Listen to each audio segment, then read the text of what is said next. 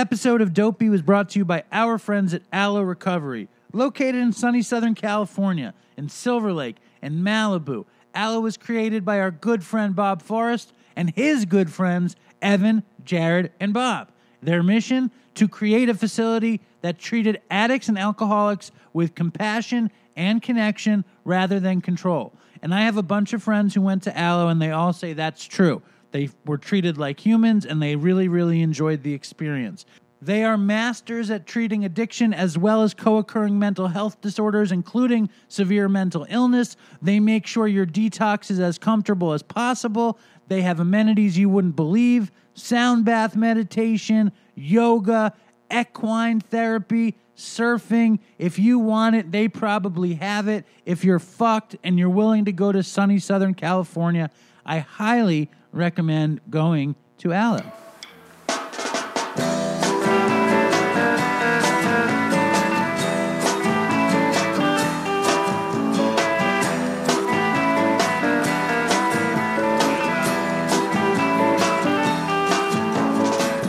Hello and welcome to Dopey, the bonus episode of Dopey, the bonus episode of the podcast on drugs, addiction, and dumb shit. And I'm Dave, and welcome to the show. And I'm alone again in the attic on a very snowy, wintry night. Last night was the first snowstorm we've had in New York in like, I want to say three years or something. And it made me think of snowstorms in the past. And it made me think of a specific snowstorm many years ago. And it was many years ago when I was living on the Lower East Side alone and I was using heroin and I was working at Katz's and there was a blizzard coming to town. And I remember I called up my dealer who was this disgusting scumbag named Guy who looked kind of like Mickey Rourke and he would wear one of those leather jackets like it was like a blazer but it was the leather jacket kind of like the leather jackets that they wore in TV shows about the 70s and Guy kind of had really greasy hair that might have had some kind of product in it but it might have just been his natural grease. And he looked kind of like Mickey Rourke real skinny and he would he had a lot of teeth missing you know? And he'd come over to my apartment with like a 40 and shitload of pills and heroin and um, he would sit in the recliner with the 40 at his feet counting out pills and nodding out and he had this he was from long island and he talked kind of like a, a classic new york junkie would talk and he'd be like dave I had to go to the methadone clinic today, and I, I couldn't even get my bags. So I'm gonna have to charge you a little bit more. And I don't I don't know how many bags you want, and how many pills you want to get, but uh, you know I'm gonna have to charge you a little bit more. And then he'd fall asleep as he'd give me the bags, and I'd have to shake him. And I remember, and, and I would wait for him for so long and he lived down the street from me. He lived in the projects on Water Street, and I lived in the ex Jewish projects on Grand Street, which were now bougie uh, private apartments. And he lived literally 10 minutes away, but he would take hours to come. And a blizzard was coming. So I went out to meet him which I never wanted to do because I was always so scared of getting busted. I actually, the last time I got actually busted, I got busted because a guy forgot to come. He was nodding out too much and I had to go meet him. So I went to go meet him that night and, um, and the blizzard was coming and my laptop was broken and I was so afraid um, of not having my computer for the blizzard. I took my computer and I went out to meet Guy, and I had a few hundred bucks, and I bought like three bundles, and uh, it, you know, obviously there was no. I mean, if you try to get your computer fixed now, you, you can't get it fixed because of COVID, and the people at the Genius Bar won't see you. I remember I walked to the Mac store on Prince Street. I dropped off my computer, and then I decided to go hoodie shopping at Old Navy. And I went to Old Navy, and that was the year that somebody had the genius idea to make the hoodies where the strings that come out of the hood have uh, earphones on them. And I had all this money because I was waitering. So I bought like four Old Navy hoodies with the strings had earphones on them. And in the inside of the hoodie pocket, it had the jack for your iPhone. And I bought, I, I just bought like all this crap, this horrible Old Navy cozy winter gear. And I went back to, um, the, the Mac store. I met with the dude. They fixed my computer. I went home and it started snowing and I and I, I bought some needles and I went upstairs and I got really high and I started taking and the, the snow came down and I started taking pictures of uh of the snow uh, on on my camera. And it wasn't the iPhone camera. It was like I had a camera and I took these blurry pictures. And I remember sitting at the computer nodding out trying to edit the pictures. And it was like that was like if there's a glorification of drug story it's kind of like that. It's like this you're alone your house is clean and the snow is falling outside and you use until you run out and you have enough to last you until the next night and uh, i'm sure the next night i got sick um, and I and I loved getting high and uh, and watching TV. And um, the other night, I was sitting with Linda, and um, and she's like, "Oh, we should show um, Susan Rudolph the Red-Nosed Reindeer, the the old kind of '50s cartoon or early '60s cartoon claymation thing." So um, we put it on, and we're sitting there, and and, I, and it came back to me that that night I had watched those cartoons, and like they were so good. Like those stupid cartoons, coupled with heroin, created the, the, the greatest illusion of safety in the world. And um, it's funny. It's just such a weird thing. Like like I would use to create this sort of illusion of safety. Like my life was okay, and um, and it never could last, and it always ran out, and it always got so so so bad. And um, when we watched it with Susan, Susan hated it because she was so afraid of the abominable snowman. But um, the best thing about Rudolph, and um, I mean, I love that movie. I loved it on Dope. Uh, I loved it off Dope. My favorite thing about it, and all of us know, it's the island of misfit toys, which is the Dopey Nation, which are drug addicts, which are uh, people in recovery, which are these freaks that somehow get together and try to live their best life. And I find that shit to be incredibly inspiring.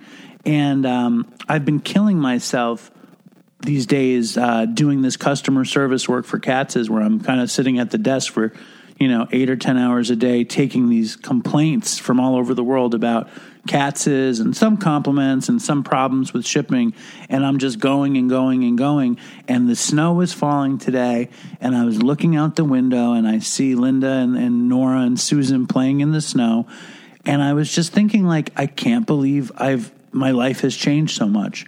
And I can't believe um, that the sickness isn't coming and that I'm not going to run out and that these moments of crazy bliss that are fake are not around, and instead it's all real. You know, it's not hiding out. And I'm, I'm I don't know. I'm thrilled. It's it's a good. It's it's a hard winter. Uh, I killed myself for DopeyCon 2. Obviously, the pandemic has kept us all very isolated, me included, lately. Since this latest kind of spike, I haven't, I've barely left the house, also doing the customer service work. But I had a real sort of one of those, uh, gratuitous moments of gratitude, and uh, I wanted to share it with you guys, coupled with an old school kind of tale of dopey. Um, so there's a guy we had on the show. We recorded it sometime in the last few months. He's a dude that I've always considered getting on the show. He's a, a big time radio guy. His name is Mike Catherwood. He's uh, he was Drew's partner, Dr. Drew's partner on Loveline He does a ton of podcasts and and he's an addict and he's in recovery. He's very inspiring, but I might have made a classic mistake, which is I'm always trying different things to make the sound sound good and I figured with a guy like Mike Catherwood, he would be able to record his end and I would record my end and we'd have the crazy good sound. But and I'm going to blame him. Mike Catherwood told me that if we recorded the Zoom, it would sound good or good enough, and I stupidly believed him. So the sound might not be as good as you've come to expect, especially if you kick down for the dopey new sound system, which I'm still incredibly hesitant to buy. So please, you know, give me a break with the fucking sound and enjoy the greatness that is Mike Catherwood. I've been wanting you to come on the show forever. Yeah. Um, I met you the first time I met you virtually. I don't know if you remember this, but I remember it very well. It was probably three and a half years ago, and you were on. Um, oh no, it was it was um, Dr. Drew and Bob Forrest Bob. You Live, and they had me and Chris, my partner for Dopey, on their show. Yeah. I was waiting tables at Katz's. Chris was at a sober house in Massachusetts, and we were calling in, and I was all nervous about it, you know, the whole day as I'm waiting tables to, to call into Dr. Drew's show like it was going to be this big deal. And uh, so I tuck into the back office at Katz's. It's me and Chris in separate places. I think Drew and Bob were in separate places. Nobody could hear anything. The Dominicans in the kitchen are louder than the show. And then you walk by and they're like, "Hey, Mike Catherwood," and they pull you in, and uh, and then that was the whole thing, and it was over. But Dopey Nation, radio legend, podcasting legend, crazy fit Los Angelino, TV personality, Mike Catherwood. Welcome to Dopey. Thank you, man. I, yeah, no, it's been a long time, you know, since uh, we've been trying to set this up, and I've, as long as you've wanted to have me on, is you know equal amount of time that I've wanted to to be on Dopey. So I'm, I'm glad we could finally make it work. No, that's so cool. I, I really appreciate it. And uh, you know, I'm, I'm as I'm getting ready for the interview, I'm looking at your Instagram and just scrolling and absorbing you. I mean, like the in, the, the phenomenon of social media is so funny. You know what I mean? Because obviously we we, we know people that we don't know. You know, I know of you and I've heard you on the radio and I've heard you on the podcast, but there's a whole other side of you on Instagram and like we kind of like it's just funny, you know what I mean? So I like I was I was watching all your Rudy Culo Breaker bits, which are very. Um, and uh, Mike does this Me- Mexican, this Mexicano character, El Culo Breaker, Rudy. That's right. And you invented that a long time ago, right? Um, probably like 20. My daughter's here now, so say hi, Magnolia. Hi, Magnolia. Hey, Magnolia. Cool. All right, hey babe. I uh, not that I don't love spending every second with you, but I got I got to do this. Okay, can you give, give me some space? Thank you, my love. I have the same thing. My kids, I I have two kids, two girls, and they wander in in the middle of Dopey, and it's like somebody's talking about shooting meth, and then my ten year old walks in, and it's like, Nora, welcome back to the show. Yeah, you the stakes the stakes are a lot higher for your kids walking into your podcast. Mine, we're usually talking about like meathead stuff. It's never. It's never that. A self professed meathead. Let's break it down from there. Yeah. What is the self professed meathead? Well, I mean, I, I think especially in the '90s, you know, there was this thing where all the kind of traditional tropes that um, young men had in America they just vanished. Where like it used to be really cool, I would have, you know, I can only imagine, but it seemed like if I watch movies and take anything from that, that like, um, you know, wearing your varsity jacket and, and and being into pumping iron and being like captain of the football team that was like that was cool. In the mid 90s there was like nothing could be less cool you know? Anything macho was looked at as so silly. But i had found i really really found a lot of therapeutic kind of effect from working out from physical exercise and um, I I really feel like it's been instrumental in me being able to stay in recovery, and, and it, it definitely is like a big facet of my my recovery. You know, on I wouldn't say it's as important or more important than than you know the the fellowship or meditation or anything like that, but it's it's absolutely like a crucial element for me because um, there's a lot of clarity to it. You know, like 200 pounds is always 200 pounds. It doesn't matter if your boss doesn't dig you. It doesn't matter if uh, someone else is if they're they're casting diverse. Uh, you know what I'm saying? Like, they're in my in my every other factor in my life. It doesn't matter if my daughter's in a bad mood or every other aspect of my life. There's all these outside contributing factors that get in the way, stuff that I cannot control. Every single time I walk into a gym, 250 pounds is going to be 250 pounds. Every single time I leave, uh, a seven minute mile is a seven minute mile. You know, there's so much clarity, and, and it's like you work harder, you do it, you can sit and you can watch yourself progress, and just being able to have that kind of like baseline accountability to something and and that and that level of like willingly suffering for the for the better um, it, it, it really just has been so good to me so i i've kind of like adopted i wouldn't i honestly don't think i'm really like a meathead in the classic sense in that i'm not fr- frankly i'm not very big. I'm not a big person. And also i'm not particularly macho. I mean i On Instagram, you look huge and macho. So this is, this is an interesting point. but Um, uh, but I, I but I, I do think like I, I kind of adopted that because I, I I wanted there to be this notion that man woman old young like there really shouldn't be any shame about putting in the effort you know because it's much more about like understanding yourself self-awareness self-control than it is about having a six-pack or, or having a, a 400 pound bench press you know See that I'm I'm where I'm at in my recovery is like, and I keep I say this every year that this is the year I'm going to put fitness into my recovery. I'm going to be Yeah. fitness this fitness into my recovery as Rudy El Culo um, and I, I like I've gotten to the point where I'm doing push-ups every morning and sit-ups every morning, but that's as far as I've gotten. I'm ready to bust out the fucking Rocky music and run. And I mean, I know that I'm going to get there. I need to I need to take the leap. When when, before you got sober, was fitness always a big thing for you? I know you were an athlete in high school. Yeah, it was, but it was my my motives were kind of misguided. You know, like it was really about the. It wasn't even really about the aesthetic as much as like I just wanted to be big and strong, and I didn't associate any of the other outside kind of latent benefits to it. I just re- I. Uh, I really wanted to just be like a big, strong person, and it didn't matter. My health didn't matter. My um, my level of self awareness didn't matter. And like I noticed something even relatively recently, in the last couple of years, um, that you know for so long I just used exercise as a as a distract as an escape as a distraction, and it was no different.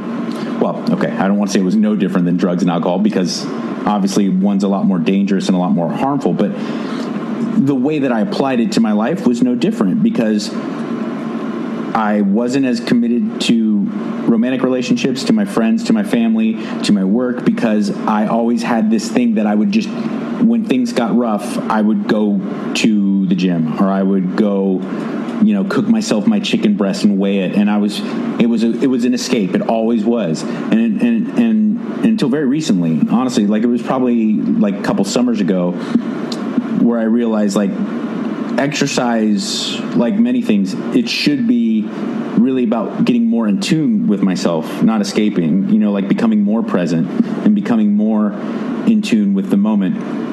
And I have to, I really have to thank combat sports, martial arts, and, and boxing and, and things like that for, for, for that because you have no choice but to be present or someone's going to fuck you up. Right. You know, like it, it literally put it's like a boot camp for presence and awareness. I, I have to be so in tune with what's happening right now. I can't worry about what what the governor's going to say about COVID. I can't worry about whether or not the show I'm doing is going to get picked up. Like I I have to be in the moment right this second, or else a guy's to throw a right cross that's to put me to sleep. You know, so that that's been amazing. That ability to kind of. Um, synthesize it for a while and then kind of naturally organically develop that ability I think that's cool. I think it's like very much like the Karate Kid. He learns how to wax a car and he can block a punch, and you learn how to be mindful to not get destroyed in the ring, and you can be mindful in, in something else. Absolutely. You know, I have a, a very close friend of mine who's an extremely successful um, criminal defense attorney. And he's a black belt in jujitsu, and he's very good. He's he's an older guy, but he's he's exceptionally good at jujitsu. And he said that jujitsu has made him exponentially better in the courtroom because when you have a 250 pound hairy monster uh, on top of you, putting his knee into your belly and and you know trying to collar choke you. Um, Things going haywire in the courtroom seem like nothing. You know, he he's developed such an ability to remain composed under extreme circumstances, and so like you just you see these these latent benefits, and it's like, hey man, you and I can both empathize with the fact that sure. Why do we why do we go to the rooms? Why do we talk to a sponsor? It's because we want to stay clean. But man has it ever helped in a million other aspects of our lives. Um, I, I, I don't I don't worry about what's going to happen next week. I stay day by day. I do it day by day. I worry about like hey I'm writing this episode right now I can't worry about what people are going to think about it in two weeks, what the Instagram algorithm is going to do with it in you know tomorrow if I post it. Just what am I doing right now? And it's take it step by step. And and I, I've been force fed that notion along with a lot of other really beautiful you know productive aspects of, of recovery that I've taken and brought into um, into you know other other facets of my life. So um, I, I think that I think that that's something that uh, you know and you can't i i couldn't have told that to myself at 21 i don't know about other 20 you know mid 20s kids out there that, that maybe they're more advanced than i was but I, I couldn't i always had to put the cart before the horse you know i was just like well, I'm lifting weights. I want to be buff. I, I, I can't self control. What the fuck are you? Ta-? You know, everything was so kind of myopic. You know. I think that only I think that only comes with with experience and maturity. Um, but you know, getting getting back to you, it's like you say like uh, one of these days I'm going to start my journey. It sounds like you already have. You're doing your push-ups, you're doing your sit-ups, and you don't get consumed with like I need to do more so the future will look like A, B, or C. Like you did 50 push-ups today. I did 60. You did 60 push-ups today. I did mean, 60. first off, that's not that, that ain't nothing to sneeze at. 60 push-ups. Tomorrow, you, the only thing you have to worry about tomorrow, you're doing 61. Okay. You know what I'm saying? Like they, you're not you're not like in two years I need to be doing 200 and, and also going to the gym and with like today I did 60. Wake up tomorrow. The only thing that's happening is making sure that you're not doing 59. Right. You're doing 60 and hopefully you're doing 61. I can do 61 tomorrow. Um, the time that I met you, the first time I met you on the phone, you came in and, and Drew, I think Bob or Drew was like, oh, Mike, he was a crazy meth guy. And, and we were talking about meth, I think. And, and when I, and I've been doing research on you, I, I haven't had a lot of meth pop up. I've had a lot of crack pop up. I'm like, Yeah, I was just honestly, I was just stimulants. Period. You know, like it was either it was honestly like when I was in California, it was mostly meth, and when I was on the East Coast, it was mostly mostly coke and and crack. Um, Right. it, it was a demographic thing. I just, I honestly, I just don't. Uh, I tried dope. I, I, I certainly wasn't going to like turn it down. It was better than being sober, but I, it just didn't. It was. It wasn't my thing. It didn't get me going. I liked to be up, and I honestly think it's because I'm naturally so high strung. And I've talked about this with Tom Arnold, and he he agreed with me. I think one of the things that made stimulants so appealing to me is that I finally it was the one thing that can make me calm down most people they do a bump and they're like talking your ear off. I was the guy who was already talking your ear off and probably was like internally telling myself, "Shut up, shut up, shut up." And then I'd do a bump or I'd smoke some tweak, and I, I was like, "Yeah, I'm cool." I was really just comfortable in my skin, kind of relaxed, little bit more focused. It just seemed like I was a better me, you know. And and um, so I think there must be some kind of like, and, and it makes a little sense, like from from bro science. I mean, what do they give kids with ADD? They give them Ritalin. They give them these Adderall. Uh, Adderall, these stimulants. You know, because that it kind of counteracts their natural chemistry. You know, Totally. I mean, I, I heard you talking about this brain chemistry and kind of chemicals we take in and i'm naturally up too and i'm naturally talkative and i'm the same way but when i did coke it like or meth even it like almost didn't affect me it didn't relax me and when i took heroin and when i took benzos it made me feel finally safe and at Yeah. home However, both of us had that same response to weed. So I think it's interesting, like when we, like for you, stimulants hit you right and pot hit you right. For Right. me, opiates and benzos hit me right and pot hit me right. But for somebody else, like they can't smoke weed or they can't do this. Like, I mean, I wonder, are there any studies for like why one drug affects one person and another differently? I'm sure there are. I, I can't name any, or I, I'm not that familiar with them personally, but I know that there has to be because there's the same studies with food. Um, you know, everyone, especially with the advent of the internet, every guru is going to tell you that his or her diet is the way you should eat. The reality is, is like there's only one right answer, and the right answer is like everyone's wildly different. Every human being's chemical composition and, and on a cellular level is different. And you know, I know that that uh, the term snowflake has gotten co-opted for political reasons, but the reality is, is we are snowflakes. I mean, like. Um, some people they eat this new carnivore thing where people are eating only meat, no plant products, whatever, and they thrive and they do. If I did that, if I didn't have carbs, man, I'd be asleep by noon.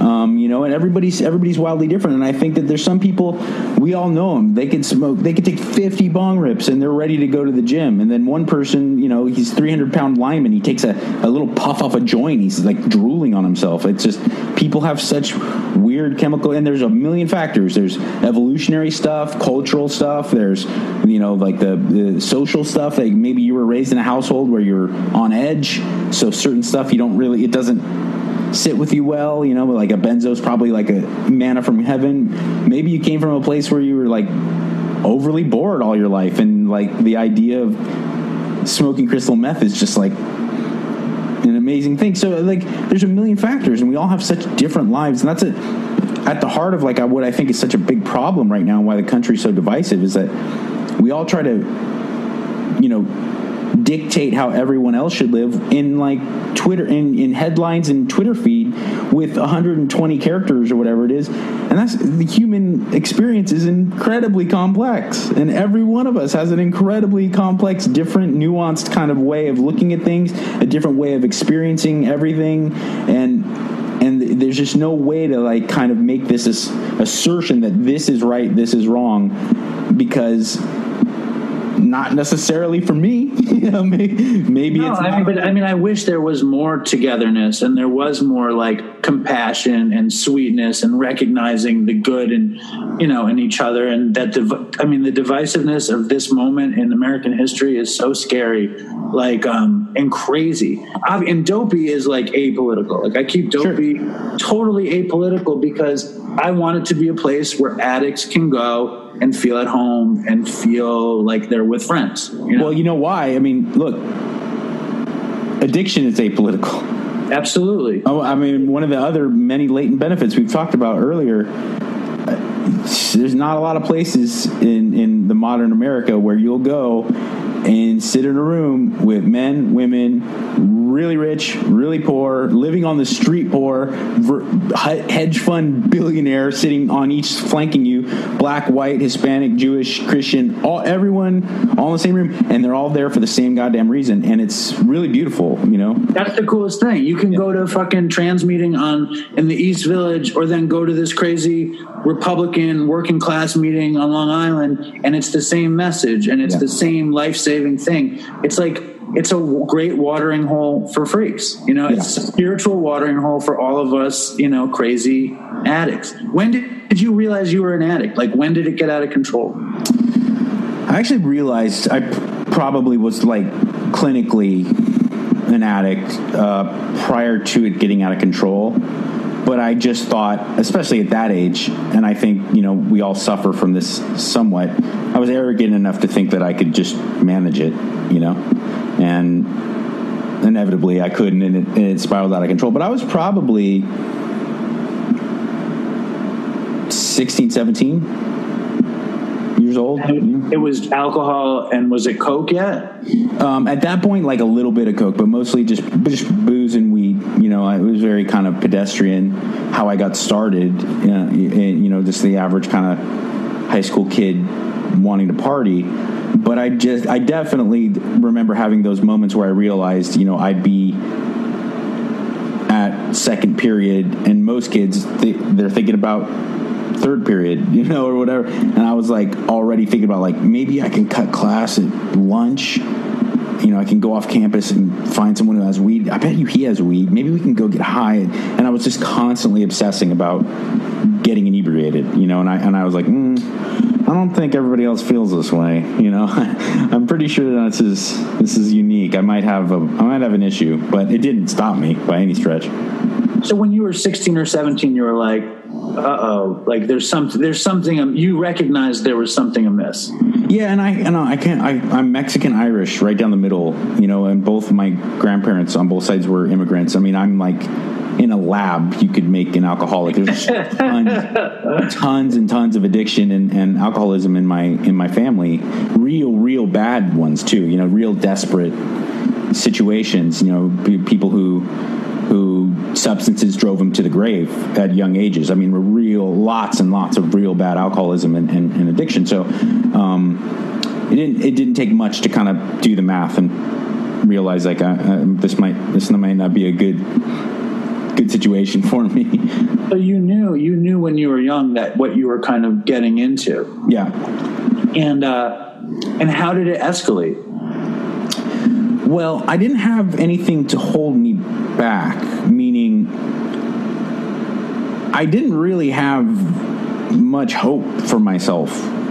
Um, there was always the kids that I knew were going to be successful and that they were going to go to college and they were going to get good jobs and they were going to and I just was like I'm not that kid and I you know I I come from a different era in the sense that I think there's been a lot more sensitivity injected into society, and a lot of people bemoan that. And I'm sure at, in areas it gets a little too much that we could toughen up a little bit.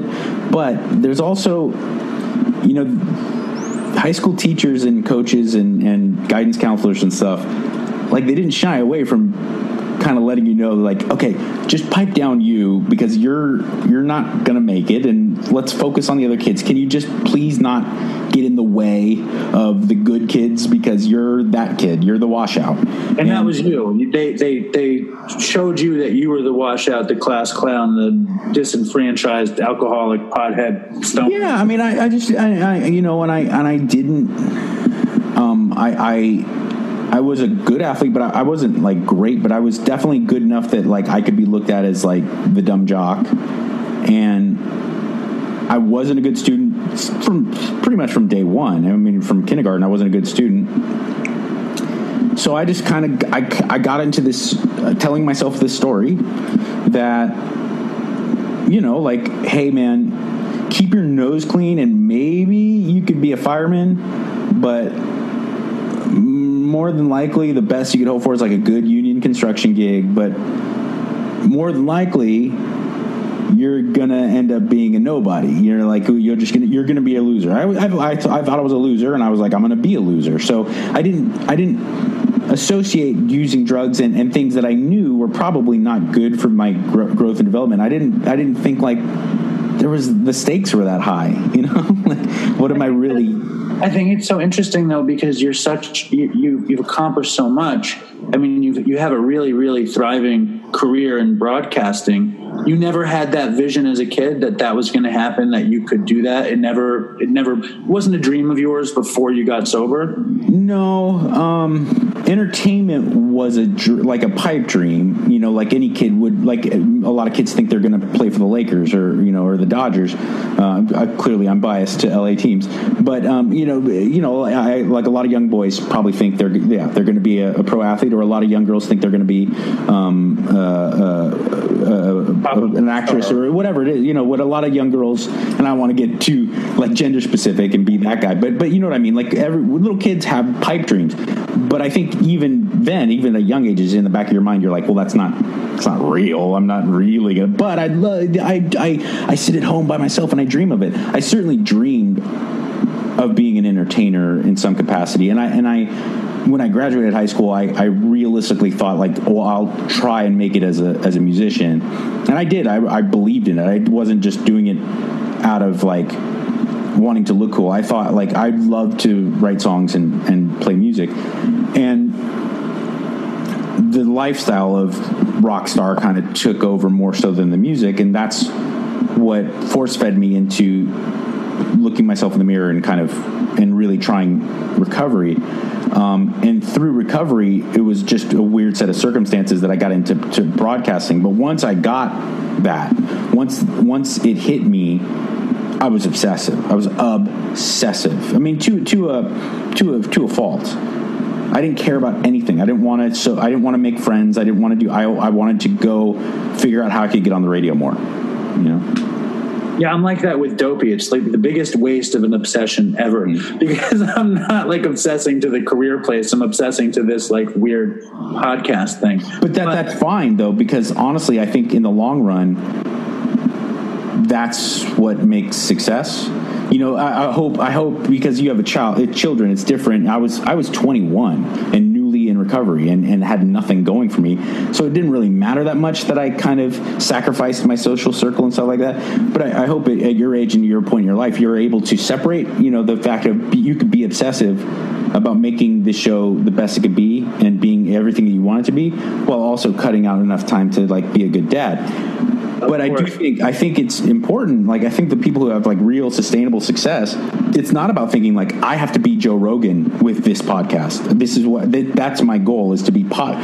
What you want is you want to make the best dopey there is. That's Absolutely. and that's awesome. I think that's really beautiful. Well, I appreciate that. Um, and sometimes, like, sometimes, like, I hate it when it happens that I put something like I always want to do family, day job, dopey, because like family is most important. Day job feeds the family, and dopey. I think dopey one day could could you know feed the family. I think it could get it done. I think it could happen. Um, but it's about being balanced and it's about being loving. But obviously, I'm not perfect. I do my best. I do my Yeah. best. Um, when did uh, like because as you're you're sort of like telling your story and you're messing with alcohol and and weed and stimulants kind of come into the picture and you're not seeing like broadcasting isn't in the agenda but maybe being a musician is like I was like that too I'm a musician and I I was a failure failure musician also um when and and when I became a musician I also was really drawn to drugs like I knew that all my heroes were musicians who did drugs was that Absolutely. part of it for you Absolutely, yeah. No, I was like, if I'm going to be a washout, I want to be the dopest, coolest washout. I want to be like Layne Staley. I want to be like Trent Reznor.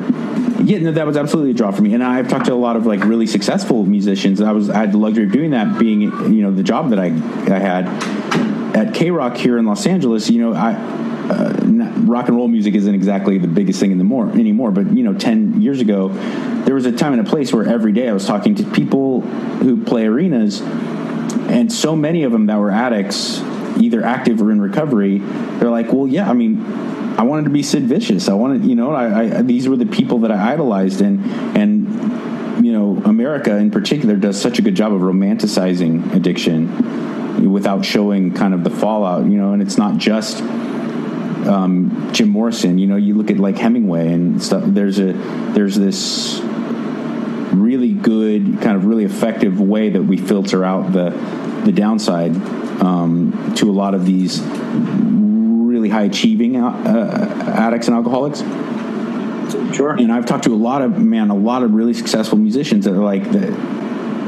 I, I, I don't know what came first. It's a chicken and egg thing. Like my desire to be a rock star, my desire to be a bad boy drug addict. You know, but they both kind of, they definitely were both there.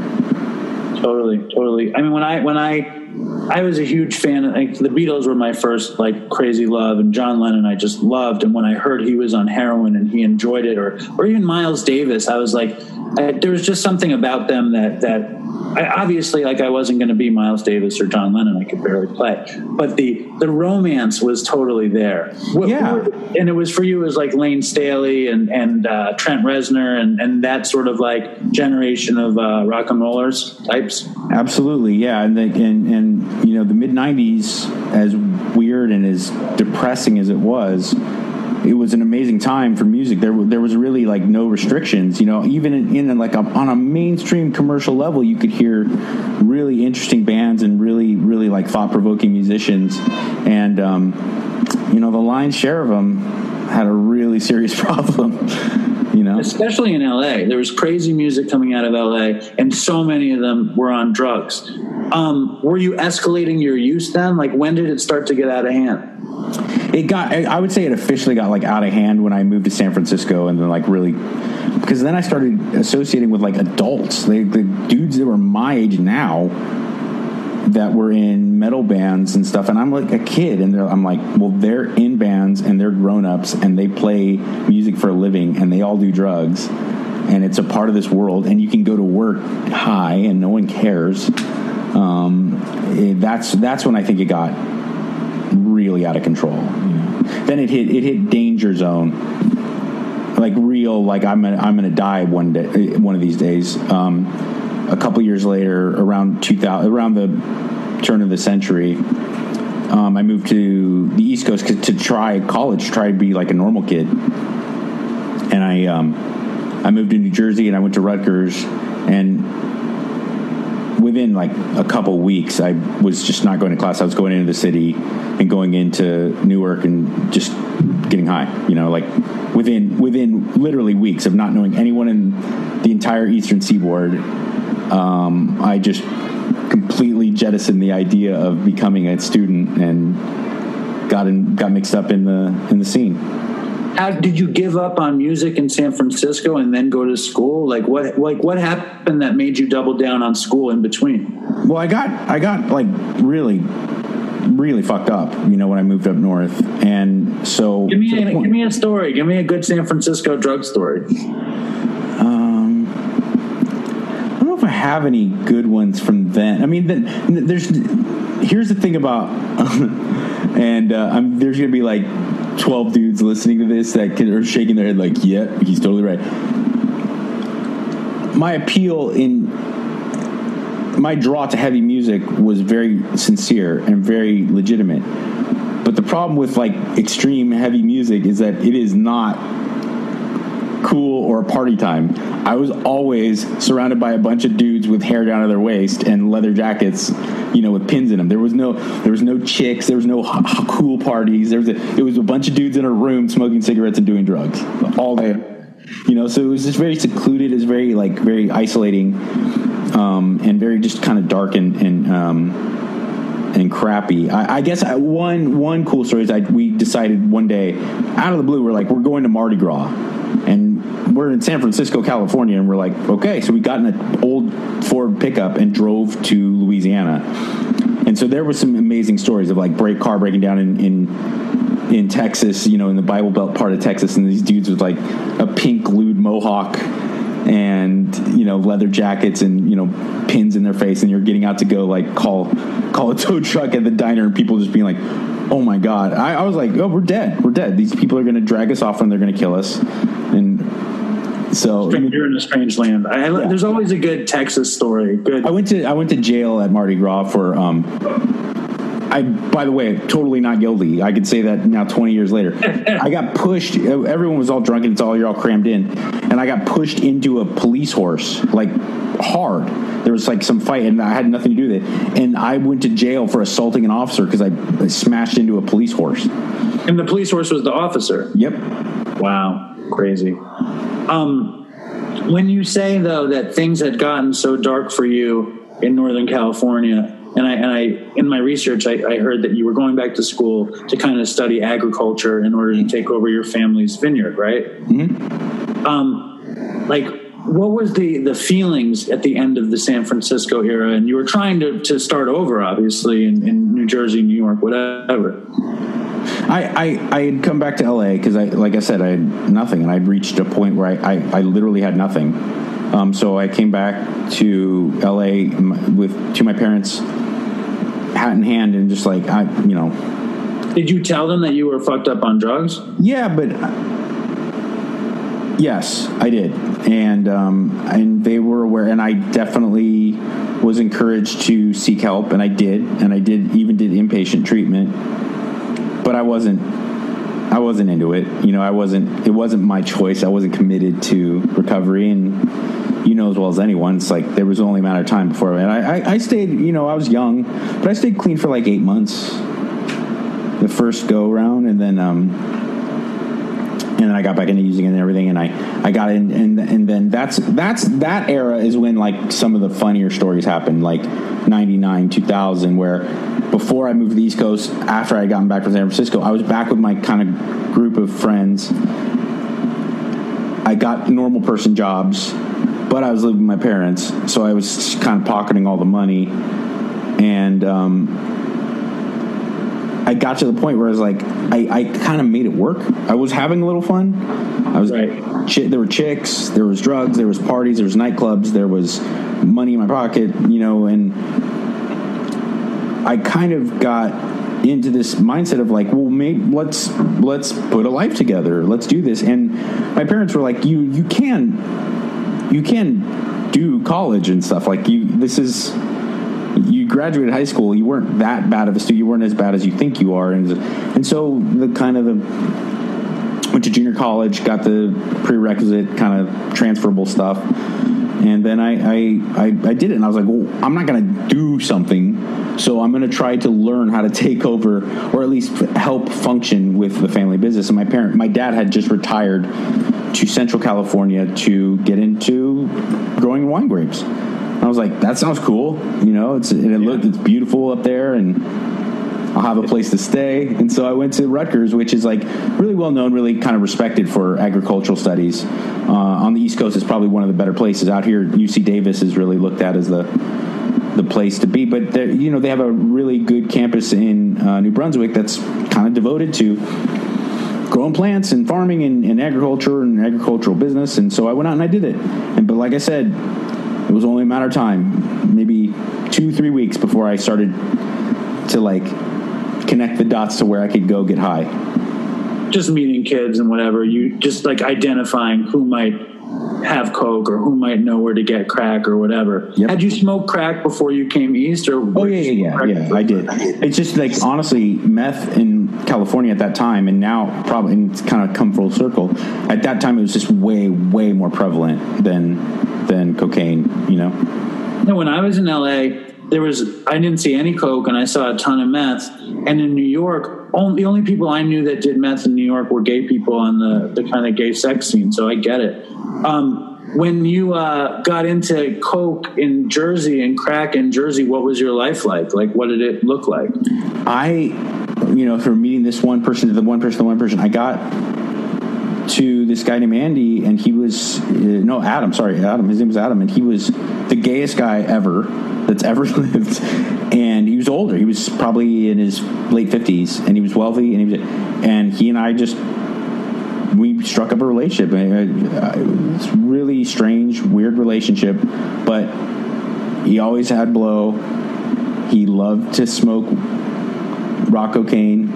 I did too, and we just became two peas in a pod. And then I, and we would go to New York City. We go all of these places around Jersey that he knew. I I, I didn't know anything about Jersey, and um, you know that kind of that gay party and play scene was big, and he had this kind of fun life that, and that's what I took that up, and then I just honestly like that's when like I'd wake up in the morning and my day from the start was devoted to drinking and using drugs. Like I had no aspirations. I had nothing. My my mind was completely laser focused on one thing, and I cared about nothing else. Not girls, not work, not not developing a life. It was like, how can I get high, and when am I going to do that? and stay that way. Yeah. And so school went out the window. Yeah. Everything went out the window. Just you and gay Adam. And, and what about being a straight guy in the crazy gay scene? Was it just like, I don't give a fuck, I'm just going to smoke crack? Yeah, like I, I got to be honest. Like uh, that's one of the main reasons why I get so upset at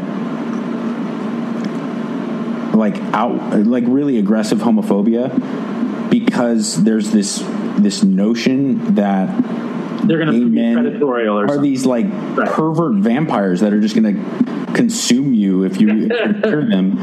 And uh, yeah, certainly people hit on me or and I would let them know I was straight, and it was like, okay, cool. Oh, well, I'm sorry, I didn't mean. It. I was like, oh yeah, no, no sweat. And then Like you- I'm just I'm just here to smoke crack, man. and then crack, yeah. And then everyone, you know, and and uh, and um, they got into. There was a lot of heroin smoking too, and that's where I got introduced to that. And then I'd mix, I'd make speedballs. That was that was it, man. For me, that was like, well, now I found what I need to do in on this world. It's, this is the best thing that's ever happened. Um, you know, when I'd smoke speedballs, so.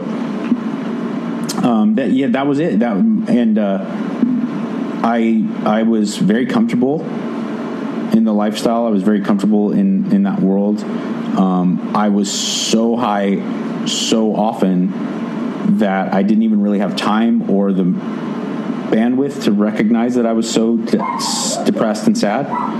You know, it's just just kind of like this this life force that would get injected into my body um, every couple hours or every 45 minutes and I just and it just bunk bunk bunk and then it would drift and bunk and it would reset and then I, I just didn't I didn't have anything really I didn't have any light at the end of the tunnel anyway. And uh, I just thought it's kind of like a suicide on an installment plan. I was just gonna that's that's how I'll burn out out there. And um, you know so that's obviously a really really dangerous place to be where you have zero hope or even resigned Your, your agricultural studies vision was out the window. Smoking speedball became the Yeah. new vision, and then you're like, "Fuck everything." yeah and i gotta be honest i don't think that, that my vision of like being a farmer was real even when i went out there i think it was just like a way to keep people off my back and try something new move far away from everybody um, i realized and also at that time not only the northeast I mean, the northeast for sure but specifically jersey had this insane music scene that was just exploding you know i'd see bands like like my chemical romance and dillinger escape plan like in their like first shows you know with like 20 people there so i, I everything kind of just clicked for me to make all the wrong decisions Right. The romance was high. Yeah. Um, and how did uh, how did you afford keeping up with that kind of drug intake then? I worked for a little bit, but and that, that definitely that was kind of how I did.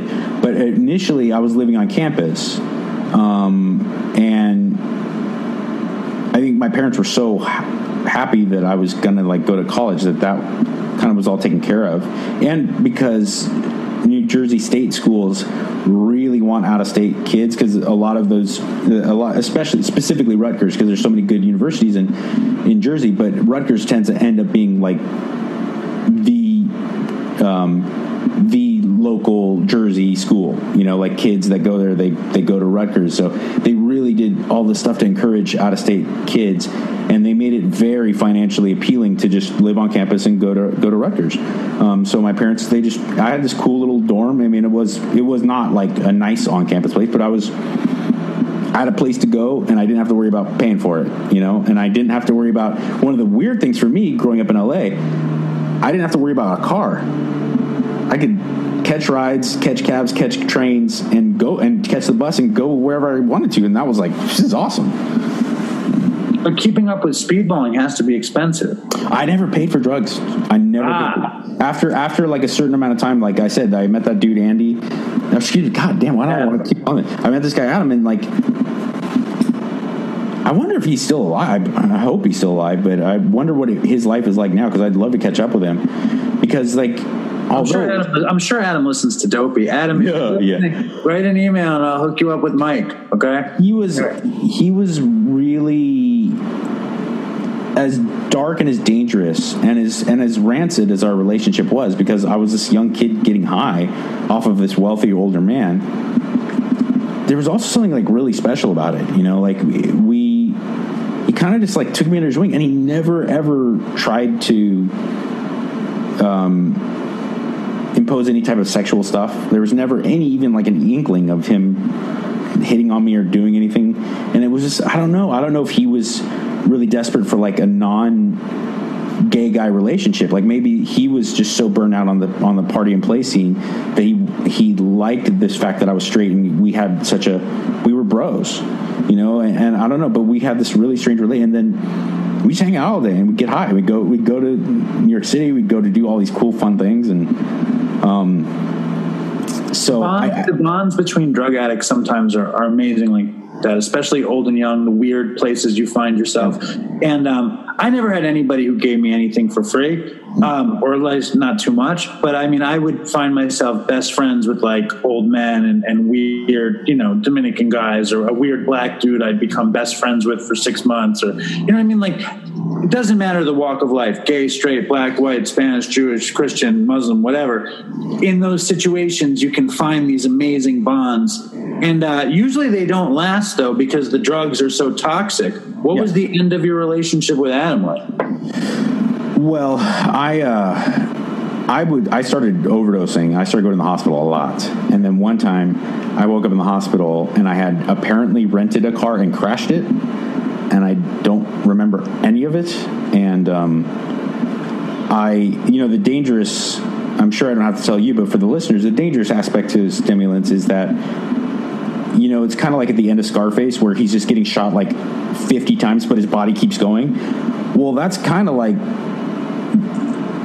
instead of bullets, it was whiskey and beer for me. Like, I, you know, if I I'd not sleep for three days and drink, I drink four liters of, of Jack Daniels, but somehow my body was able to function because of the because of the stimulants. You know, like my my brain would shut off at some point, but I'd keep going. I'd keep living in the world and um, I'd do all this stuff, and I'd, I'd be like, I have no, I have no fucking recollection of any of this. But I, I had crashed a car bad, bad, and um, I was in the hospital. I mean, I was like wires and shit in me, and I woke up, and uh, there's a doctor there, and they're talking. The nurses are talking to me, taking really good care of me, and everything. And all of a sudden, like a cop comes in, maybe like two hours after I come in, and uh, he's like, oh yeah, I'm, I'm glad you're okay, but you're you're under arrest.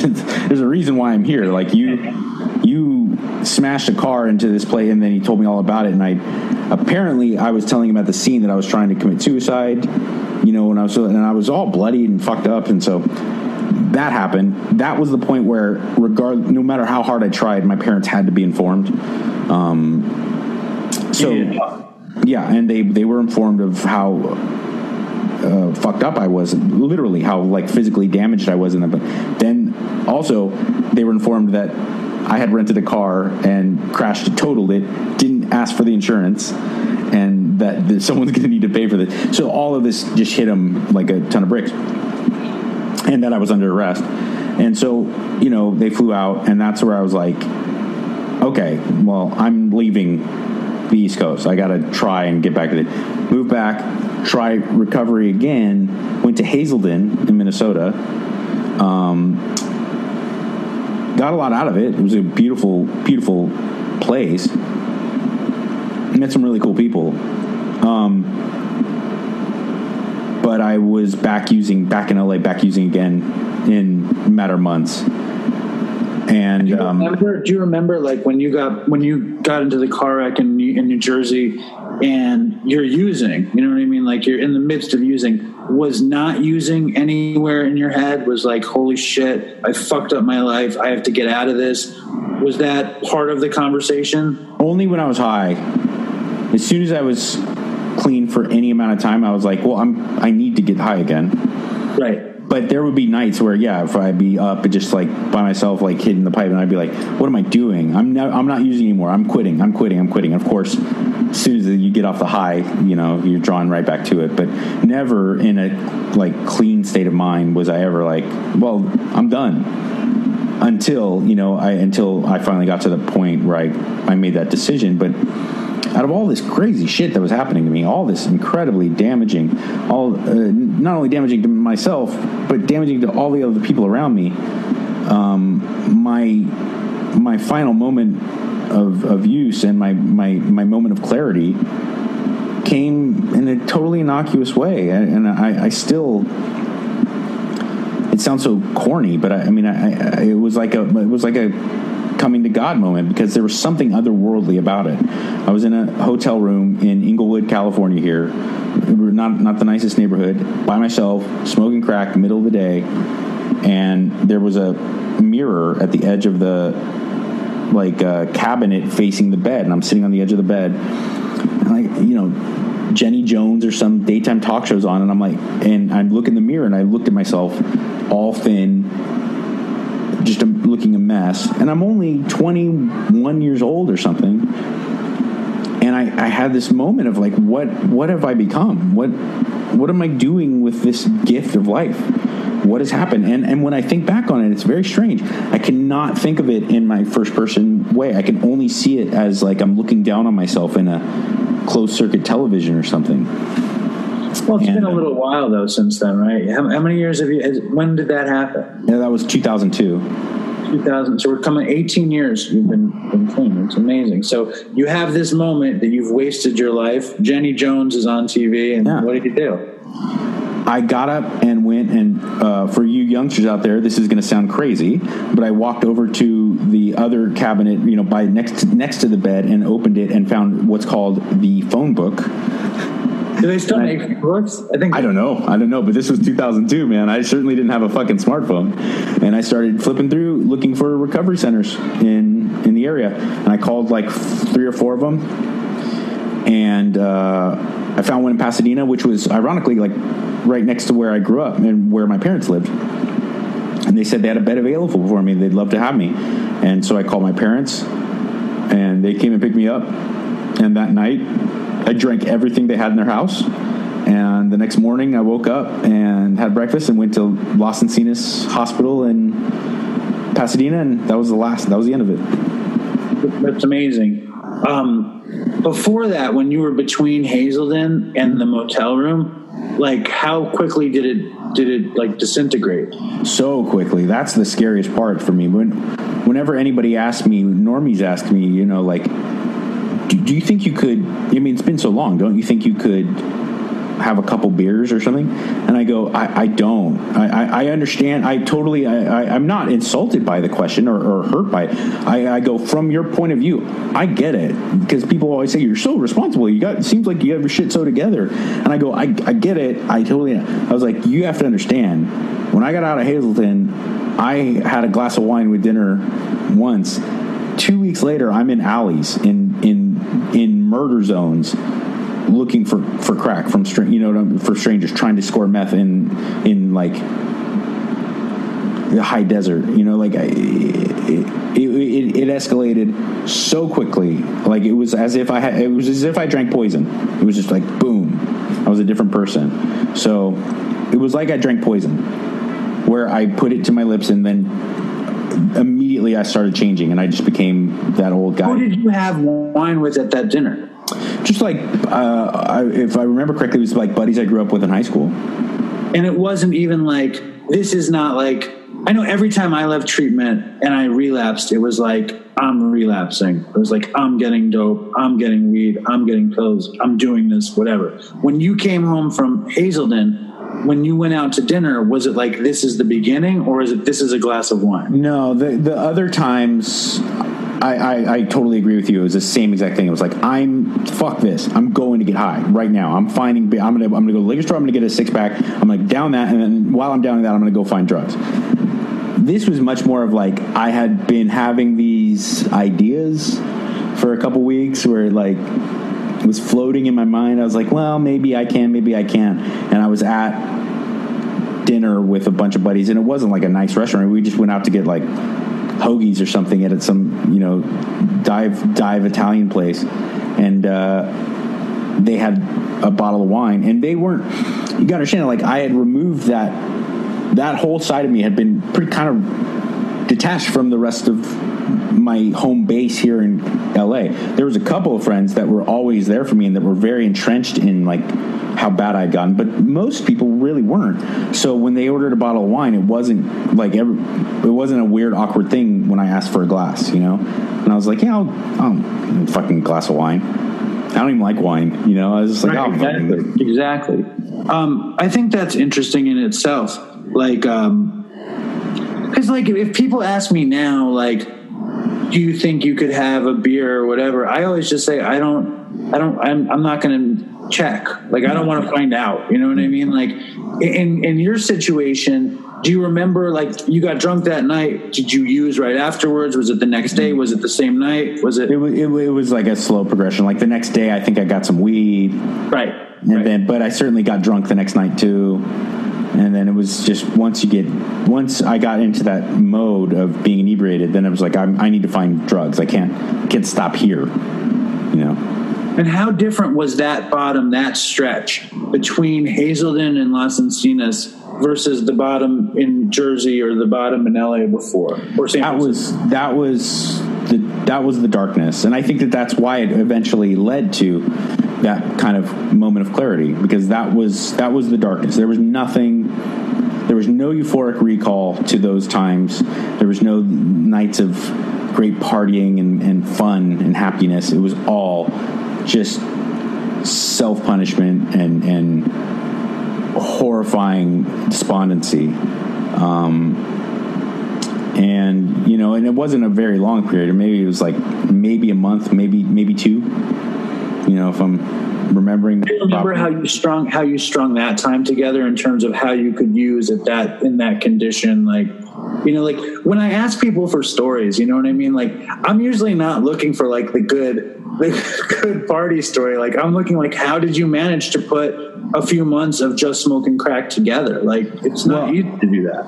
I, I had moved back and again i had to just eat my pride and, and move back in with my parents. And through this whole thing they had been so supportive. They you know i, I realized that like what separates me with 18 years of sobriety with a lot of people is that i had parents with enough kind of concern and money fucking wipe my ass when I shit the bed.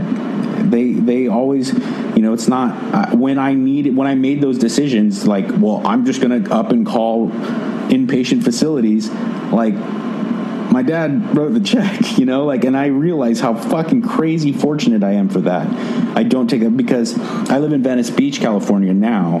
Um, it's a, it's kind of like a kind of well known city here in LA, beach city that's always been the haven for like the counterculture.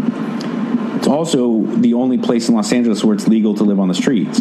So for 60 years, it's been where homeless people go, and there is a un, undescribable homeless problem in Venice Beach.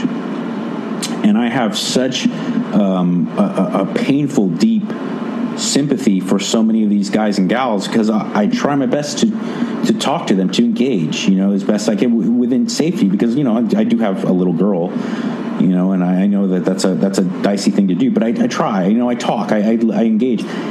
And they're so so desperately addicted and i know I, I just look in their eyes. I don't say it of course but i look and i can like man you and i are separated by so little. I grew up in a i grew up in a different zip code than you because i if if i didn't have a dad that would just write checks i would be like you Possibly, possibly. It's crazy. No, and I appreciate that a lot. I mean, it's like, I mean, me too. You know, my my father sent me to a million places, and uh, and my my friend Chris, who died, you know, making the show with me, Right. he he went to Las Encinas also. He had he had years in I had years in LA, but I would go to like public detox, and I went to I think I went to Tarzana once, and I went to some public detox. I don't even remember the name. I probably went there like fifteen times, but. uh is it when when you went to Las Encinas? Is that where you met Drew? No, I, I, I mean, I think that's where I started to re- get a lot more FaceTime with Drew, but I run. I, I mean, I don't know how weird laws are around this kind of stuff. There's nothing like I'm trying to hide, but I don't know like with. I know with attorneys there's weird stuff, but with with Drew, Drew was my my mom and dad's physician Wow, for year for thirty years. that's so funny. So I had known Drew, like he was like he was Dwight Catherwood and Rachel Catherwood's son. Mike, I know Mike Catherwood, but we didn't know each other. Know each other. You know what I'm saying? Like, because I had a different doctor. I, never saw doctors. I, I that's become a new thing. I, I guess as a parent, I'm blown away. I was like, why are we taking my daughter to the doctor again? Like, why does she need to go? Because when I was a kid, I just didn't see doctors. I didn't, but I did. I have, but my mom. Um, suffered from a lot of medical conditions, and Dr. Drew was her general practitioner. So I, I did know him. But then at Los Encinas at the time, he was the addiction medicine uh, MD on on call, and so yeah, that's when I would um, would got, got FaceTime with him, and it wasn't until after I tried my best to be as um, to do recovery with as much integrity as possible. So while I was there, I didn't say I'm Mike Catherwood. I was just going as Mike because you know we don't. There's the anonymity thing.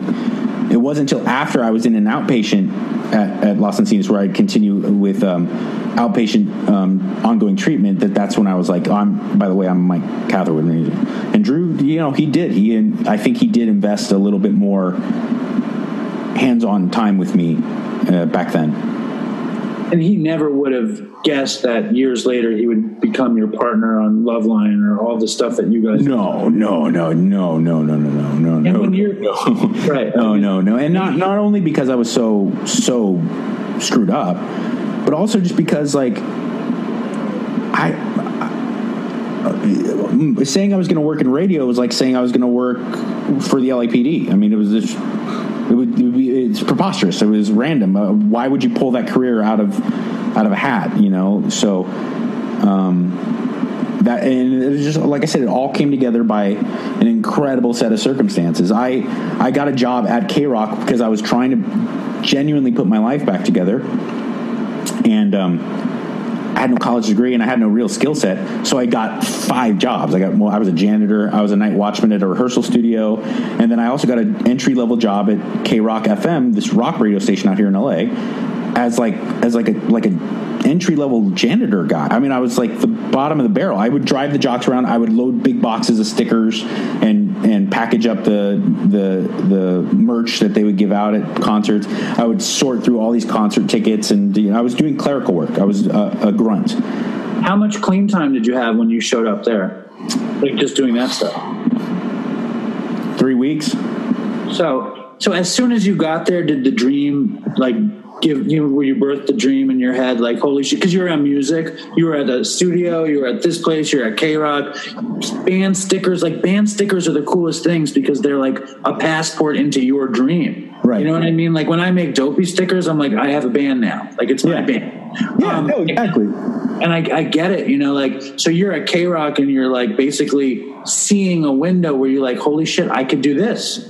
Well, it, yeah, I, I I didn't initially see it that way because it was just still like, hey, man, I got to pay the bills. I didn't, you know, and I was working eighty hours a week for no money. All all cumulatively, I was still making shit. So I, I didn't. But there were these moments, man. After I was working there, maybe five or six months, where you know I would be responsible for like going to pick up a DJ who was doing bringing Linkin Park on stage or something, you know. And they would have these live performances, these live live events where the jocks would go out and do stuff. And I would go to these red carpets and pick, and, and every once in a while I would I would add to it. You know, like I would do some prank, or I would I would fuck with people in a certain way, or prank call the morning show, do something to kind of work with the the entertainment aspect of the radio station as opposed to like the business behind the scene. And um, people were like, "That was funny. That was great," and pat me on the back for it. It was the first time, and that had ever happened in my life. No one had ever been like, "You're really good at this. Thank you for doing this. You did a good job." And I got it was like uh, a was so wildly transformative. I know it sounds corny, but it got it, it, it lit something inside me. And I had you a purpose. It gave you a purpose. Yes, It gave yes. you a dream. It's like so beautiful. and then I remember like seeing like then having that happen, then coupling that with the fact that then I would see like Adam Carolla walk through the hall. And I would say, "What's up?" And he, or or I'd drive Dr. Drew and, and or Kevin and Bean to a thing, and I was like, I see them, I see their flesh and their, you know, it wasn't just a voice that I hear on the radio. And I'm like, oh, they're real human beings, like they're people, like you and me. Like I could do this, I could be this guy and and then you combine that again with the unbelievable naivete that I had at that point, where I was like, "Oh, I'll just I'll work hard and I'll be on the radio," not knowing like how ridiculous the odds of doing that are. You know that it's a really difficult job that people work hard to develop their ability to do. And so I just did everything. I was like, what can I do? I started learning how to digitally edit. I started learning how to. Um, I started taking uh, diction and voice classes. I started doing all these corny, weird things. And um, about another three or four months went by. I, I'd been working at KROQ maybe like eight months, and the associate producer for the Kevin and Bean show was moving radio station. He was going to go to K Rock in New York, WXRK. That was Howard Stern station. And um, so they had a job opening. And people around the station had known that I had been doing these pranks and these weird things. And I had been prank calling the morning show quite consistently. And so, like, my name was in their ear, and they, they auditioned or they interviewed me for that job they did not like me. They did not think I had what it took. They did not find me to be charismatic enough or qualified enough. And they hired another dude. This is a cra- um, honestly, this is going to sound like some weird romantic comedy, but this is 100% true. They hired another guy. The very first day the guy was supposed to show up for work, he called in drunk yeah, remember it's a morning show, so they have to be on the. They have to be there like four thirty-five a.m. He calls. He's like, I can't make it. I was gonna, and he was hammered. And Kevin of Kevin and Bean was so furious that he's like, "Fuck it, just call that other kid. Tell see if he can be here in, in a half hour." And they call, and and I. That's how I got the job, and that was the beginning of my start in radio because some other guy was suffering in his disease. I I got this you benefited from his disease. insane But- opportunity. What are the chances? So, you know? the cool thing that I mean, it's an amazing story, uh, and I appreciate it. Uh, the thing that I, I'm imagining in my mind is as you're doing every little thing to get there, at the same time you're in recovery and you're going to meetings. And is it the same kind of lessons that you're learning in both places? That if you do every little thing, this can work? Are you feeling that kind of like a parallel destiny thing, or no? Yeah, yeah. It was more honestly what I really connected the dots between the two was the patience aspect of it. Where it's like you're listen, you're not getting cured. You're not going to never. You're never going to wake up and be like, "Hey, pfft, alcohol, silly, drugs, let's." But keep showing up. Keep showing up, and just don't phone it in ever. Just keep doing your thing. Keep doing it, and eventually, it'll all make sense. And um, I just kind of did that in both places. I made sure I, I was never late. It was 4:30 in the morning. I had to be there. Sometimes I'd be the night watchman at, at that recording studio the night before, and I, I'd come in straight from work, and I definitely was tired. I definitely didn't want to, you know, I didn't want to go to Canter's and have cups of coffee at 3:30 so that I could be there at 4:30. But I just kept doing it, and I made sure I, I was never never late, and I always was ready to handle whatever I could. And uh, th- and and then yeah, it just started. It it all just kind of started to unfold, you know. And you've done so much work since then. Obviously, Loveline was was tremendous. You did Kevin and Bean. You're a regular on Jason Ellis, Control Freak. You and Drew on your Swole Patrol. Are you still doing Swole Patrol with Drew? No, we kind of, you know, Drew's gotten massively busy with um, the California homeless problem. He really adopted that as his pet project because he thinks that there's just no real reasonable voices out there from from the medical community. You know, there's a lot of social workers, of course. There's a lot of benevolent people um, and philanthropic people doing it, but he's like, no, listen, you don't understand. There's so much schizophrenia and addiction and stuff that it's not a matter. It's like, oh, this this fella's just hard, hard on his luck. He just missed a paycheck, and it's like, no, no, no. That's the that's the mom living on the streets, single mom. You know, she's just she just got evicted, but she's trying to put her life back here. These these consistently the years and years living on the streets. He's like, that's ill people, and they need medical help, and no one's no one's stepping up to the plate. So he's stepping up. He's And so he he he got that, and, and then and he's literally like going to the White House and shit, and going up to Sacramento all the time because he believes in this so much. Um, so we we Swole I, Patrol is out. Swole Patrol. Swole Patrol dropped, but in its place, I started my own kind of health and wellness podcast, and that's He likes you. Mikey likes you, yeah. and and you did high and dry with Jason Ellis, Mm-hmm. and uh, was he high and you dry, but you're sober? No, I was like, I, I was trying to figure it out. I mean, because you were sober and he he gets high, right? Yes, he does. Yes, he, he very much does. I had him on the show Oh, you did? Yeah, yeah, he was very sweet. He was in his jacuzzi, I think, as he was on the show with me, which was nice. It was lovely imagery in my mind. Very and Jason. Drew, Drew has been so generous with us on Dopey. He's been on Dopey a bunch of times, and he's talked about uh, this homeless plight. Uh, and, and and he got like that whole COVID thing with him. Like holy shit! Like they got like run out of town on his like his uh, his thought. You know, so it's Yep. like he has a lot of pressure on him. God bless Dr. Drew. Well, and, and and it blows my mind. It's like everyone's entitled to their opinions. Sure, if you don't think Doctor, you think Doctor Drew's a quack, fine, whatever.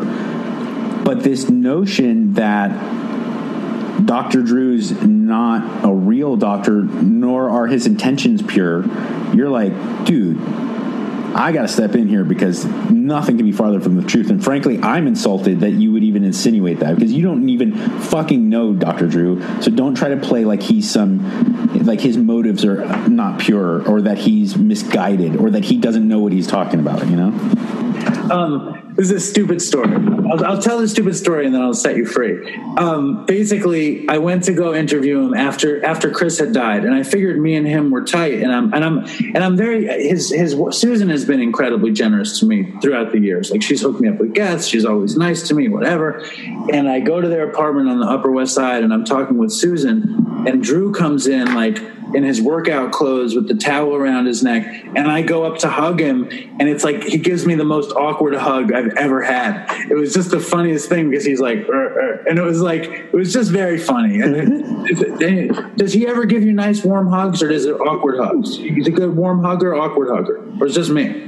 we Drew and I are very similar in that regard.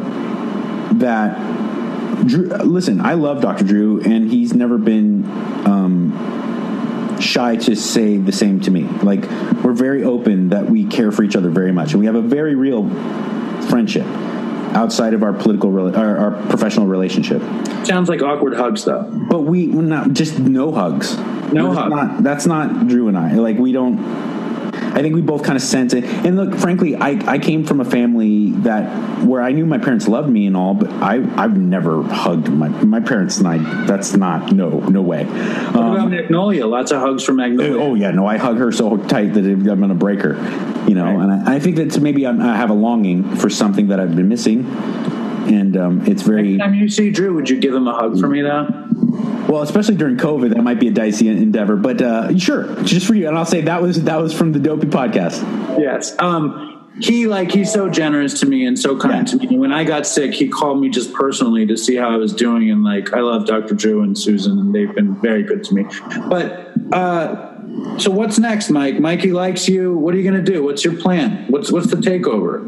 Um, Creating content, man. Like honestly, I I, I I finally come to a point where I, I don't I'm not searching for like my paycheck to say NBC Universal or Viacom. Like I've I've realized like it's 2020. It's not 1986. You can be a you can be really successful in show business. Frankly, even more successful on a like a personal uh, gratification level by doing it all on your own. And so I've started just kind of like those feelings I used to have at the beginning of radio where I was like, you know what, I can do this. I finally at age 41 got this feeling. It's like I can, if I want to write a TV show, I can do it. I'm not, you know, I, I, I, those are just men and women just like me. They have hearts and brains and lungs and put their pants on, you know, because for, for so long I got this, I was like, well, I'm lucky enough to be a radio guy, but I'm not a T, I can't, I'm not a television producer. I can't be a showrunner. I'm just lowly me who makes fart jokes. And just in the last couple years, I was like, no, you know what? Screw it. Like, I'm gonna I'm gonna do this. I'm gonna create I'm gonna create TV shows. I'm gonna create internet series. I'm gonna create my own podcast. I'm gonna create my and I'm just whatever I think excites me artistically. I'm gonna I'm gonna start hammering it home. And um, I've been really lucky. I got an animated show coming out on Quibi, um, based around Rudy, the uh, around Culo Breaker. So Nice. um, and that's like the first step. And I just want to kind of I just want to keep that keep that trend going. See, I think that's amazing, and I also think it's very funny that uh, the way you set up the story in the first place was that you were the kid that wasn't cut out to do anything, and that you had no potential, and that if you were lucky, you'd pour concrete or or mm-hmm. run your parents' winery or whatever, and now you basically do whatever you want. and you speak in a way where it's obvious you have a great understanding of many, many subjects. When did it turn around for you here?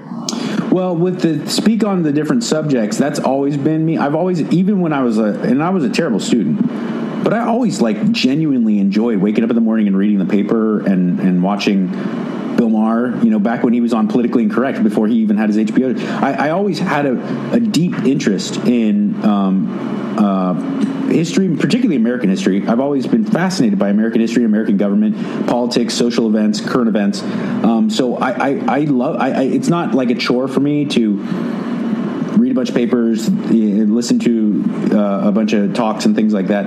I've always wanted to kind of. I've had that intellectual curiosity always, but the turnaround as far as like telling myself like you can do this and being a positive I would say when I met my wife, my wife's been instrumental in doing that. My wife Bianca has been really uh, instrumental in getting me to destroy that self-limiting beliefs. Because I, I, still listen i'm still that kid that told myself like oh i'll be lucky if i'm not i'm not a winner. I'm not a this. I always tell myself i'm not. I'm not good enough. I'm not. And i think a lot of addicts share that you know? So I still have the negative self talk, but I've gotten probably better at dealing with it and puncturing through it, um, probably in the last like two years. Oh, I think it's great, and uh, and thank you so much for taking so much time for us. I really appreciate it. It was really my pleasure, dude. Seriously. Good. Thank you, man. Thanks, uh, all right. Thanks, Mike. Have a good one, man. All right. So there he is, Mike Catherwood a joy to have him on the show after uh, years of flirting with it and years of people saying, you know, who has crazy fucked up stories? It's Mike Catherwood. Well, we've done it. Everybody who wanted him, rejoice. And um, Mike Catherwood worked at KROQ in California, and uh, there was a K Rock in New York but it was like named after the KROQ in California. And I guess they named KROQ in California K Rock because all of the radio stations in California started with K. And in New York, all the radio stations started with W. So it didn't even make any sense to call it K Rock. And they played alternative music uh, on K Rock, and Howard Stern moved to K Rock. And, um, you know, one thing I'll never forget about K Rock in New York City is that every day when I, I would listen to K Rock on the stereo in my apartment on in Chelsea, I would leave um, to go cop at like ten in the morning, uh, hoping that I could listen to the end of the Howard Stern show and then listen to it when I would come home. And it was so often that I would go out to Williamsburg. No, I would go out to uh, Bushwick, and I would take the L train out to Bushwick, and I would meet the dudes in the in the kind of Crown Vic kind of gypsy cab looking car, and I would get as much as I could buy, and I would come home. And every time I would come in, it was always that Gorillaz song. I'm happy. I'm feeling glad. I got sunshine in a bag. I'm useless, but not for long. The future is coming on. And somehow, Mike Catherwood reminds me of my old uh, radio listening to days, um, which is interesting. I mean, the other day I was in the car and the the Bluetooth went out and we were listening to the radio and it felt so crazy that the radio station is in the air, like that it's still out there. It just seems so archaic now. It's funny. I would love to get a job on the radio. The other thing that Mike Catherwood reminded me of was the long forgotten Dopey Fitness Challenge. And um, I have to say that uh, I don't know if the Dopey Fitness Challenge is ever going to come back. My fitness has been on the decline since the summer. Uh, I'm lucky if I exercise four days a week, and my sit ups are at around 200, and my push ups at around 60, which is a third down from where they were, I think, when we even recorded this episode. But I had gotten up to 90 and 300. Now we're down to every day, and now I'm down to like four days, 60 and 200. And I'm literally eating like it's going out of style. I'm like quadrupling up on desserts. Like I might have a, a, a few like Like I had, what did I have before I record? Oh, I had Linda bought these uh, Paul Newman Oreos, which are delicious, and she bought this Starbucks hot chocolate K cup. So I had a couple of those before recording now, and I think I'm going to have some more before I go to bed. And this is just the pattern I'm in. So, like, the Dopey Fitness Challenge is like in the distance, but maybe there's a New Year's resolution coming up. Maybe the Dopey Fitness Challenge or something for 2021. I don't know. But I do have a Dopey uh, fucking voicemail from the queen of Dopey bonus episode voicemails. And it's none other than Texan super dope Amber Renee coming with that crazy ecstasy story. Here we go. Amber Renee. Hey, Dopey Nation. This is Amber Renee. I'm uh, gonna try to do a voice memo of this story I just remembered.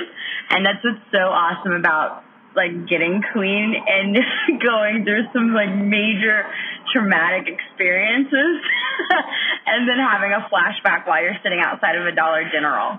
Um, so I'm not really good at this. I've sent in a couple before, and I just I'm so scatterbrained, and this and this is so difficult for me because I have so many outside issues. So bear with me as I tell the story. I'm so much better just conversational versus uh, knowing I'm being recorded. So um, yeah, whatever. Uh, so this takes place in uh, it, was, it was Halloween night.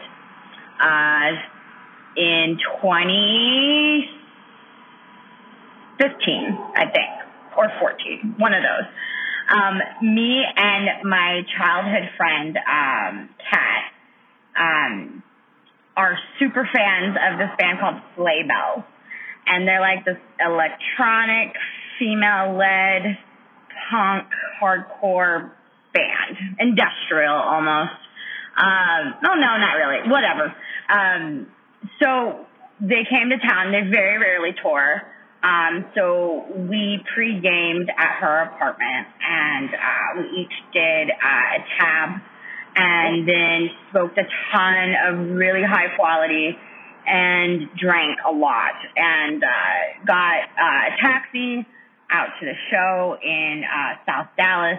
Um, it was at this venue called Trees when it was still open um, in the Deep Ellum area and um, it literally had trees inside of it. It was really cool. Um, and so we we tripping hard at the show, and and they're playing like all these lights, and they have TV screens with various like weird images, and um, we're really feeling it. Like it was a good trip. We were just like feeling the music.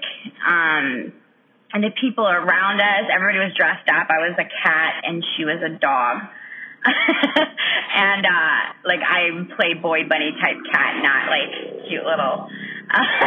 so uh, wearing huge leather like thigh high boots, um, uh, chains around my neck, um, and I, I did draw some whiskers on me and re- wore red lipstick. It was really really cute. And she was this cute. Uh, she wore this uh, white like a onesie like like one of those like really tight bodysuits and then put spots on them in like, you know, areas. So it was really, really cute idea. Anyways, back to the story. Um, she, uh, so we're at the show and after the show, we're vibing, right? We're just straight vibing. After the show, um, we go up to the merch table because the band's there and, uh, we just, we just kikied so hard. We just, me and the singer just started talking and um, she signs my vinyl and uh, gives me a bunch of freebies and stuff. And uh, uh, we just of, it was at the end of the night, so it was like one in the morning or so. And she's like, "Hey, so I'm gonna send you this um, QR code to get into a haunted house." And we're like, "Fuck yeah, for sure!" And so we get this QR code, and and, and it takes us, uh, pulls up a Google Maps uh, takes us to the industrial side uh, of Dallas, like right off of the Trinity River. It smells down there. There's like chemical plants. There's like all sorts of stuff down there. So we pull up to this warehouse. Again, we are just like the walls are humming and the the sounds are just unbelievable, and we're we're we're we're we're hitting it. We're peaking. Uh, we pull in to this warehouse at about two in the morning, and there's probably about like 30 cars around. And um, hold on, there's some drama at the Dollar General.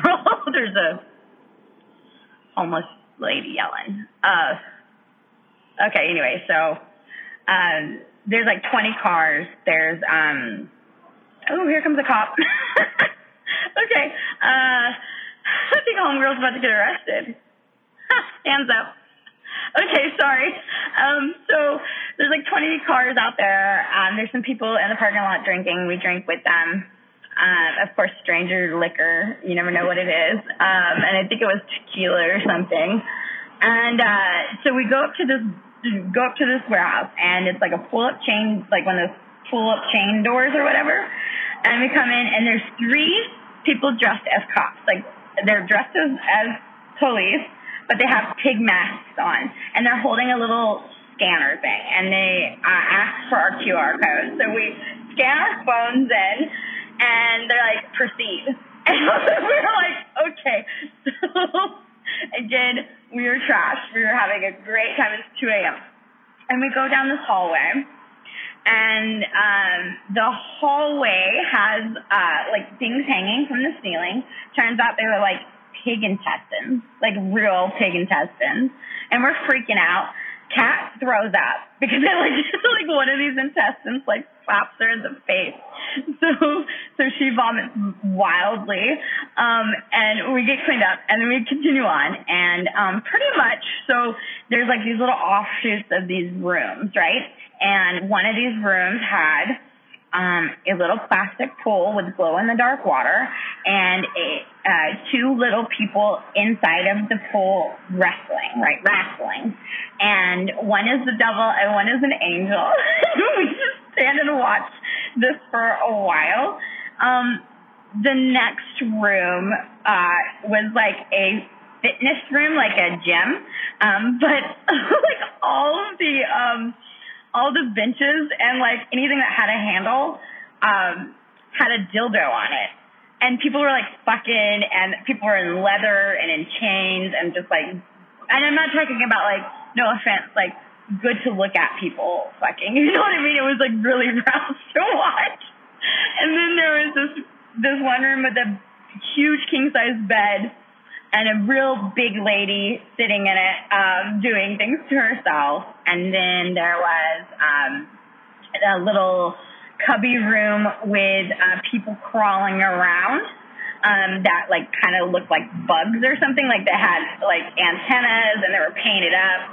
Anyway, so I'm standing, standing at each room, just like, is this even real life?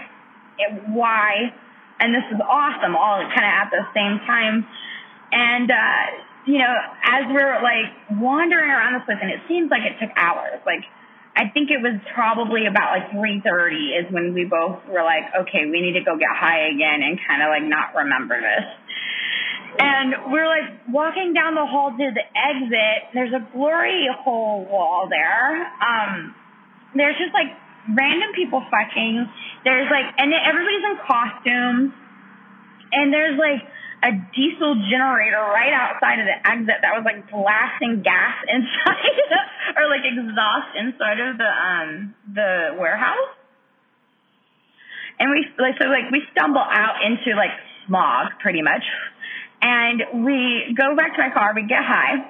Um we we had a 40 that we were sharing or something like that. And we look at the time and it's like 4 a.m. And we're like, oh my God, like what the fuck just happened, right? So we go back to Kat's house and, um, that's it. Like we were in, we were like in complete silence the whole way, the whole way, um, from Dallas to the suburbs. And, uh, like we both woke up like much later in the day. Like I think it was also like six or seven o'clock when we finally like came to afterwards. And um, and then she tells me that um, the tabs she gave me actually were like three stacks. So it was like three three in one or something. And I've never I've never been much of a ecstasy person at all. Um, so it was very uh, it was very fun. Um, we had a great time, and it was one of my like it, like I can't believe I just was like like running errands for mom, and I'm sitting outside of Dollar General, and I see Halloween things, and it like triggered that trauma it was it was a lot that happened at once, and it's still like we still talk about it to this day. Like every time we get close to Halloween, Kat and I say, "Hey, you remember that time?" and but like it was generally like a really good night. it was just very weird.